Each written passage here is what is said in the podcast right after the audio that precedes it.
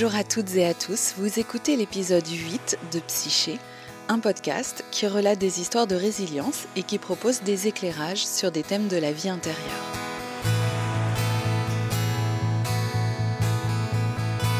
Pour ceux qui découvrent Psyché, je m'appelle Angéline Leroux, j'accompagne des personnes qui traversent une difficulté dans un domaine de leur vie à l'aide de différents outils thérapeutiques. L'hypnose fait partie des outils que j'utilise pour accompagner les personnes. C'est donc le thème qu'on va aborder aujourd'hui. Je vais vous parler plus particulièrement de l'hypnose humaniste que j'utilise et des différences avec les autres formes d'hypnose. Et puis je répondrai à plusieurs questions qu'on me pose souvent à propos de l'hypnose, histoire de lever le voile sur des idées reçues. Pour commencer, sachez que l'hypnose se définit à la fois comme un état, l'état de transe, et aussi comme l'ensemble des techniques permettant d'accéder à cet état. La transe ou état modifié de la conscience, ce sont des termes génériques, mais il y a de nombreuses sortes de transe et donc différents états de la conscience. Quand vous faites l'amour, que vous avez un orgasme, lorsque vous faites du sport, du yoga, de la méditation, lorsque vous avez été privé de sommeil pendant un long moment, lorsque vous faites un jeûne ou lorsque vous mangez beaucoup, lorsque vous dansez, que vous êtes stimulé sensoriellement, que vous exercez un contrôle spécifique sur votre respiration de façon à l'accélérer ou la ralentir, lorsque toute votre attention est mobilisée, lorsque vous vous relaxez, ou encore lorsque vous imaginez activement votre futur, vous êtes dans un état spécifique de conscience. Lorsque vous conduisez par exemple et que tout en vous arrêtant au feu rouge en laissant passer les piétons, vous pensez à ce que vous ferez demain, vous êtes dans un certain état de conscience qu'on appelle un état dissocié. On l'appelle ainsi parce que dans cet état, on est comme coupé en deux. Une partie de nous conduit de façon automatique, pendant qu'une autre partie de nous pense ou rêve à autre chose. C'est également ce qui se passe quand on fait la vaisselle ou quand on se lave les dents. Généralement, on pense à autre chose et on effectue ces activités de façon automatique. En somme, nous expérimentons déjà dans la vie quotidienne différents états de conscience. Avant de vous endormir, vous êtes dans un état de la conscience qui est différent que lorsque vous êtes absorbé par une activité qui vous passionne. Quand vous êtes au cinéma et que vous êtes absorbé par le film, oubliant toute la vie autour, oubliant même que vous avez faim, vous êtes là encore dans un état dissocié. L'état dissocié, c'est la coupure entre le conscient et l'inconscient. L'inconscient prend en charge de façon automatique certaines fonctions, pendant que le conscient est ailleurs, pense au passé ou au futur. L'hypnose dite agit de façon à accentuer cette fracture entre inconscient et conscient. L'hypnothérapeute va occuper le conscient de la personne et réveiller son inconscient. Il va utiliser les signaux corporels pour dialoguer avec l'inconscient et utiliser la suggestion de façon à programmer l'inconscient à de nouvelles tâches dans l'intérêt de la personne, bien sûr. Sachez qu'il est impossible de forcer l'inconscient à faire une chose avec laquelle il ne serait pas d'accord. Beaucoup de personnes ont peur de la manipulation en hypnose, mais manipulation, ça veut dire prendre par la main dans son sens étymologique. Et le but, c'est de prendre par la main quelqu'un pour l'emmener où il souhaite. Cela dit, cette sorte d'hypnose a selon moi des limites, et c'est pour cette raison que je ne l'utilise pas. Je vais vous expliquer pourquoi. À mon avis, on est déjà en état dissocié la plupart du temps.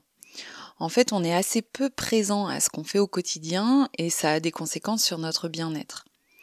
On entend beaucoup parler euh, ces, ces derniers temps de méditation, d'instant présent, tout simplement parce que la méditation, c'est un entraînement à rester focus sur ce qui se passe maintenant. Le problème de l'état dissocié, c'est qu'on perd peu à peu la conscience sur soi parce qu'on n'est pas centré, on n'est pas vraiment présent à soi. On n'est pas conscient de ce qui se passe sensoriellement, on ne prête pas attention à nos pensées non plus. Notre attention est tournée vers l'extérieur ou vers le passé, vers le futur, et pendant ce temps-là, nos mécanismes automatiques sont aux commandes. Fonctionner en automatique, ça veut dire fonctionner avec nos apprentissages mémorisés. Et parmi ces apprentissages, il y a ceux qui nous aident, bien sûr, hein, comme lire, conduire, cuisiner, marcher, etc. Il y a aussi tout ce qui nous limite. C'est le cas par exemple de certaines croyances ou des mécanismes de défense. Par exemple, quand ces mécanismes automatiques limitants sont aux commandes, on a l'impression de ne pas avoir la main sur ce qui se passe, et c'est le fameux c'est plus fort que moi. Deuxième chose concernant l'état dissocié, et non des moindres, sachez qu'il y a eu un tas d'expériences sur le psychisme qui, ont été faites notamment durant les guerres, et ces expérimentations ont été réalisées sur des prisonniers pris comme cobayes pour étudier le cerveau et les comportements humains. Le but était de comprendre comment rendre une personne docile, obéissante et non récalcitrante. Pour cela, on créait chez le cobaye de fortes dissociations par des traumatismes physiques et psychologiques, et ensuite on programmait ces différentes sous-personnalités. Si une personne vit des traumatismes violents à répétition, son psychisme va naturellement se scinder pour se protéger de la souffrance trop intense. De cette façon, on va avoir en quelque sorte plusieurs sous-personnalités. Et là, je vous renvoie pour bien comprendre ce phénomène à l'épisode 6 sur la mémoire traumatique. Ensuite, une fois que ces sous-personnalités existent, il est possible de les programmer par l'hypnose. Et plus une personne est dissociée, moins elle a la main sur ses différentes parties. C'est pour cela que l'état dissocié a été voulu par ces personnes mal intentionnées, car plus on est dissocié, moins on est en contact avec soi-même, et donc plus on est docile et obéissant. Autre chose encore, quand on reçoit sans cesse des notifications sur notre téléphone ou sur notre boîte mail, notre attention est captée et on n'est plus concentré sur la tâche qu'on était en train de faire. Ce zapping constant est également très visible dans les clips, les séries, les films, où un plan ne reste pas plus de trois secondes. Ce zapping entraîne le cerveau à fonctionner en saut de puce sur euh, des choses extérieures à soi, et à se laisser balader par ces stimulations, alors qu'en fait on aurait plutôt besoin de s'entraîner à rester focus sur notre corps, par exemple, ou en tout cas d'être centré sur ce qu'on est en train de vivre euh, maintenant. Alors pourquoi je ne fais pas ce type d'hypnose? D'abord parce que, comme vous l'aurez compris, je ne suis pas vraiment d'accord avec le fait d'accentuer l'état dissocié. Ensuite, et c'est sans doute le plus important, dans ce type d'hypnose, la personne revient à elle en fin de séance et ne comprend pas réellement ce qui s'est passé. Elle pourra sans doute constater plus tard que quelque chose en elle a changé, mais elle ne saura pas quoi exactement, ni comment ça s'est fait, parce que pendant que son conscient était passif, en sommeil, le thérapeute a pris la main pour agir sur son inconscient réveillé. Et moi, mon but, c'est plutôt que la personne qui vient me voir ressorte avec plus de conscience sur elle-même, qu'elle se comprenne, qu'elle ait la main sur son propre fonctionnement pour le changer elle-même. Je ne veux pas qu'elle ait besoin de moi, je veux qu'elle soit autonome. J'utilise donc un autre type d'hypnose qu'on appelle l'hypnose humaniste. Dans cette sorte d'hypnose, on va plutôt chercher l'état associé que l'état dissocié. Ça veut dire que plutôt que d'accentuer la coupure entre le conscient et l'inconscient, on va mettre plus de conscience sur ce qui habituellement est inconscient. Donc je vais amener la personne à être attentive à toutes ses sensations corporelles, à remarquer quand son petit doigt bouge, quand elle déglutit, à être consciente de tout ce qu'elle sent, entend, ressent, pense. Et dans cet état, le conscient est plus conscient que d'habitude. C'est donc aussi une modification de l'état de conscience si la personne est plutôt habituée à être dissociée la plupart du temps. En fait, que ce soit par moins de conscience ou plus de conscience, le fait de modifier un état, c'est de l'hypnose. Et cette transe peut être plus ou moins profonde, et la profondeur de la transe n'a absolument aucune incidence sur l'efficacité d'une séance. L'état associé n'est pas spécialement spectaculaire, on le connaît déjà et on l'expérimente aussi plus ou moins au quotidien. Quand vous êtes par exemple pleinement présent à vous-même, centré, conscient de ce qui se passe en vous et autour de vous, eh bien c'est ça l'état associé. C'est donc dans cet état que l'intuition se manifeste le plus souvent et on va utiliser cette intuition lors de la séance. Dans l'état associé, vous êtes relié à vous-même et aussi à ce qui vous entoure. vous prenez conscience que vous n'êtes pas si différent qu'un océan ou qu'un brin d'herbe. On parle en hypnose humaniste de higher self, le soi qu'on pourrait définir comme la grande conscience qui nous anime, dont on n'a habituellement pas vraiment conscience. On va amener le conscient à être plus conscient que d'habitude, donc à un état de conscience augmenté. C'est finalement la même chose que ce dont les sages parlent depuis très très longtemps.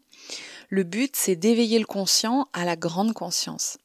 J'entends souvent des personnes dire euh, éveiller la conscience, mais en fait, la, la conscience avec un C majuscule, le soi, est déjà éveillé.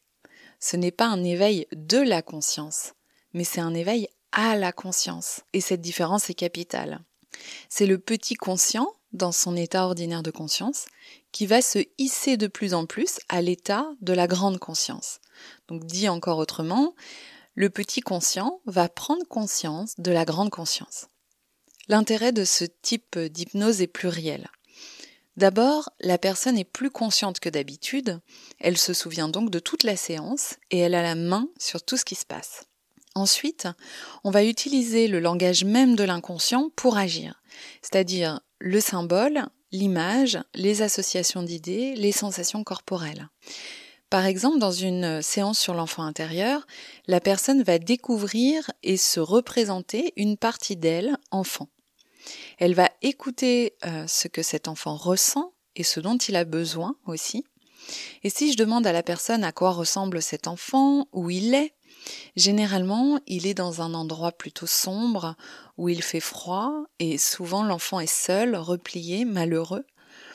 L'endroit sombre et froid, c'est une représentation de ce qui est douloureux à vivre. C'est une image pour dire que quelque chose ne va pas.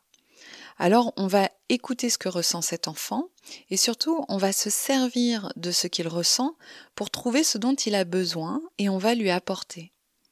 Souvent, il a besoin d'être entendu, compris, rassuré, câliné, aimé. Le simple fait de prendre conscience de ce qu'il ressent et de ce dont il a besoin est thérapeutique en soi puisque la personne est en contact avec une partie d'elle-même, donc elle n'est plus dissociée, elle ne la refuse plus. Au contraire, elle la réintègre, elle se réassocie.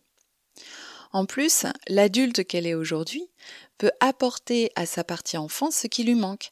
Donc elle peut câliner cette partie d'elle, l'écouter, la rassurer. Et ça, ça procure un grand réconfort intérieur, ça procure souvent un apaisement. Alors bien sûr, il ne s'agit pas de fuir dans un environnement virtuel imaginaire pour se donner l'illusion que tout va bien. Hein. Là, il s'agit vraiment d'écoute de soi, bien ancrée ici et maintenant. Alors je ne vous parlerai pas d'autres formes d'hypnose comme l'hypnose régressive quantique, l'hypnose dite spirituelle, puisque je ne les ai pas expérimentées. Cela dit, concernant ce que j'ai vu de l'hypnose régressive quantique, qui visiblement fait parler la grande conscience, il s'agit encore ici de dissociation et non d'état associé. Donc je n'y suis pas vraiment favorable. Et en même temps, j'en ferai peut-être un jour l'expérience pour me faire une idée plus précise et à l'occasion, je vous en reparlerai. Maintenant, je vais répondre à quelques idées reçues sur l'hypnose. La plus récurrente, c'est quand les gens me disent je ne suis pas hypnotisable, avec moi l'hypnose, ça ne marche pas. Ce à quoi je réponds tout le monde est hypnotisable. C'est un état naturel qu'on expérimente tout au long de la journée sans s'en apercevoir. Donc, comme il y a plein de façons de changer un état de conscience, il y a aussi plein d'états de conscience différents. Quand une personne ne se croit pas hypnotisable, c'est juste que la technique utilisée était inadaptée à elle. L'hypnothérapeute doit pouvoir s'adapter à la personne et non l'inverse. Et c'est à lui de trouver ce qui parle le plus à la personne qui est en face de lui. Les personnes qui ont du mal à se laisser aller ont tout intérêt à faire de l'hypnose humaniste, par exemple. Et quand une séance ne fonctionne pas, c'est soit que la technique utilisée n'était pas adaptée à la personne, soit que la personne n'est pas dans un état d'esprit apte à faire la séance. Et dans ce cas, il vaut mieux soit revenir à un autre moment, soit changer de thérapeute. En tout cas, la relation de confiance avec le thérapeute, elle est vraiment primordiale et il vaut mieux être euh, détendu, réceptif, engagé, en confiance que sur la réserve, sceptique et fermé, évidemment. Mais dans tous les cas, si ça n'a pas marché, faut pas se décourager, faut continuer et puis peut-être se tourner vers quelqu'un d'autre. Deuxième idée reçue, l'hypnose, c'est magique, j'ai un problème, je vais voir quelqu'un qui m'endort, il m'enlève le problème et au réveil, hop, je vais mieux. Alors oui, c'est tentant en effet, surtout avec euh, toute la communication qui est faite euh, plus ou moins dans ce sens-là.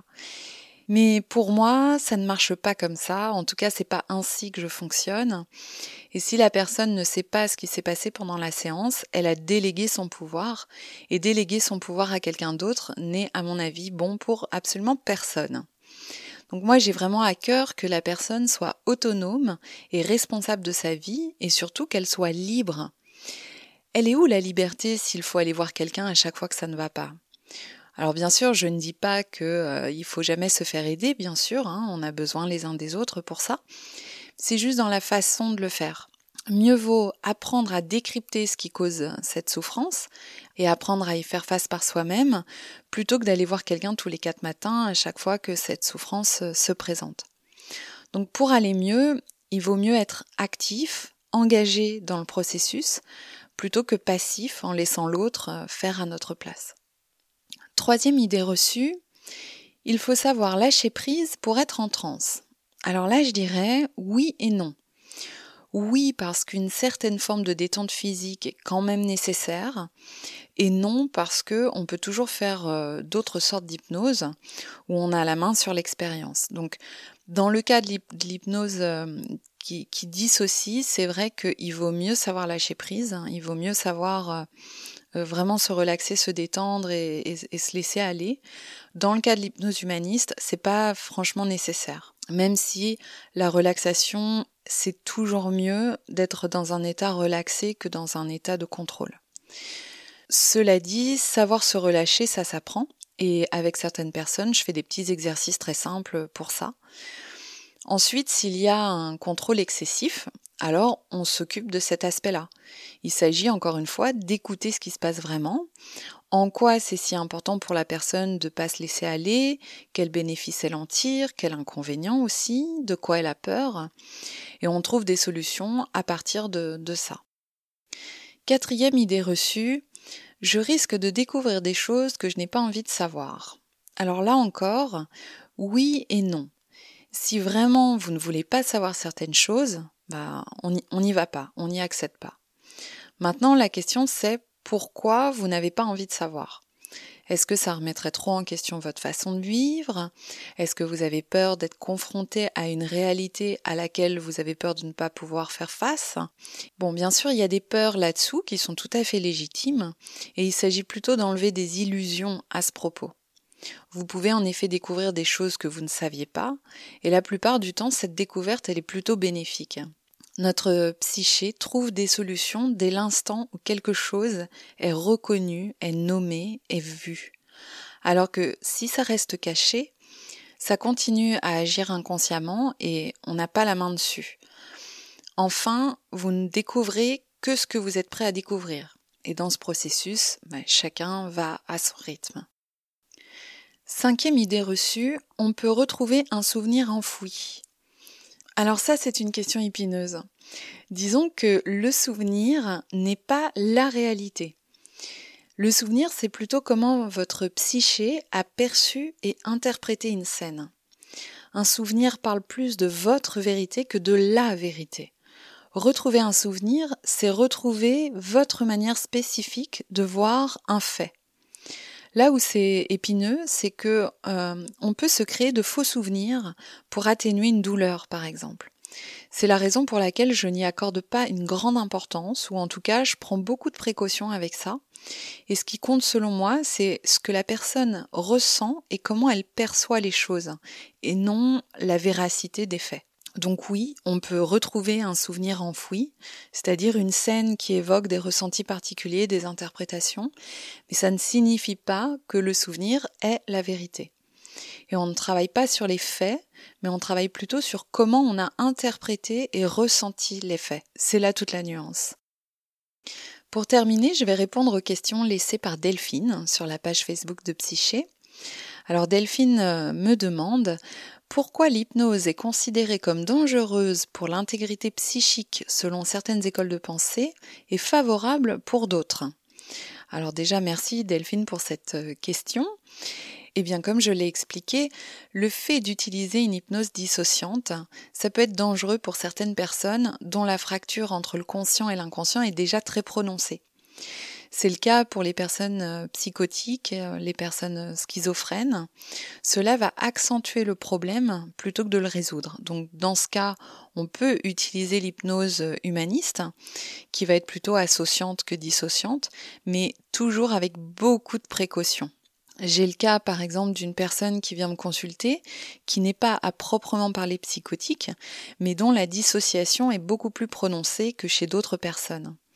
Et je lui avais dit d'éviter toute forme d'hypnose dissociante et surtout de privilégier des techniques qui vont la ramener au corps et à l'ici et maintenant. Et c'est d'ailleurs ce que, ce que nous avons fait lors des séances ensemble. Nous ne faisons que des inductions d'hypnose humaniste. On ne fait même pas de techniques spécifiques comme euh, l'enfant intérieur ou autre. On fait juste de l'induction humaniste, c'est-à-dire juste euh, les, les 20 premières minutes qui permettent d'accéder à un état modifié de la conscience. Et donc elle, qui d'habitude est très agitée physiquement, pendant ces séances, elle est euh, détendue, posée, calme. Donc euh, là, dans ces cas-là, je la guide pour qu'elle n'ait plus peur d'elle-même, et ça marche plutôt bien puisqu'elle se sent de mieux en mieux. La deuxième question de Delphine est la suivante. Qu'est-ce qui fait qu'une personne n'arrive pas à être en transe facilement alors que pour d'autres, ça peut aller jusqu'à laisser parler d'autres entités à travers elle, exemple Dolores Cannon, ou subir des chirurgies sans anesthésie?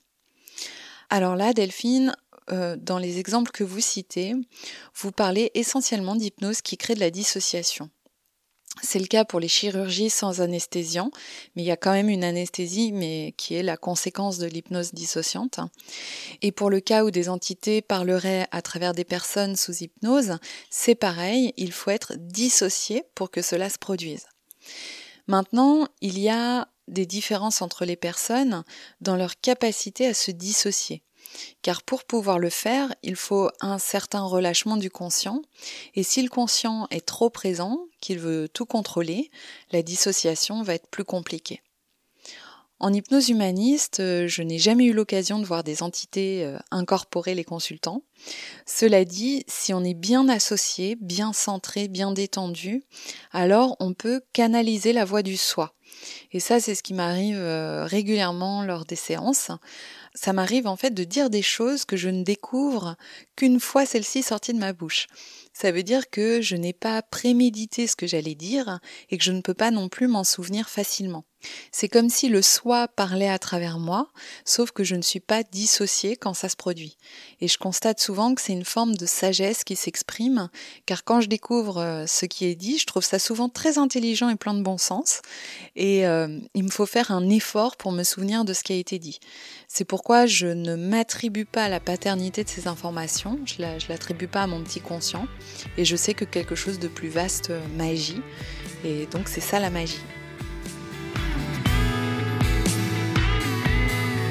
Voilà, j'espère que ce petit épisode sur l'hypnose vous aura éclairé et je vous remercie pour vos commentaires, vos réflexions, vos retours. Et si le cœur vous en dit, vous pouvez vous abonner, ça permet d'être facilement tenu au courant des nouveaux épisodes et ça donne aussi plus de visibilité au podcast. Ça m'encourage aussi quand je vois que vous êtes de plus en plus nombreux à suivre et à aimer Psyché. Alors je vous remercie et puis à très bientôt pour un nouvel épisode.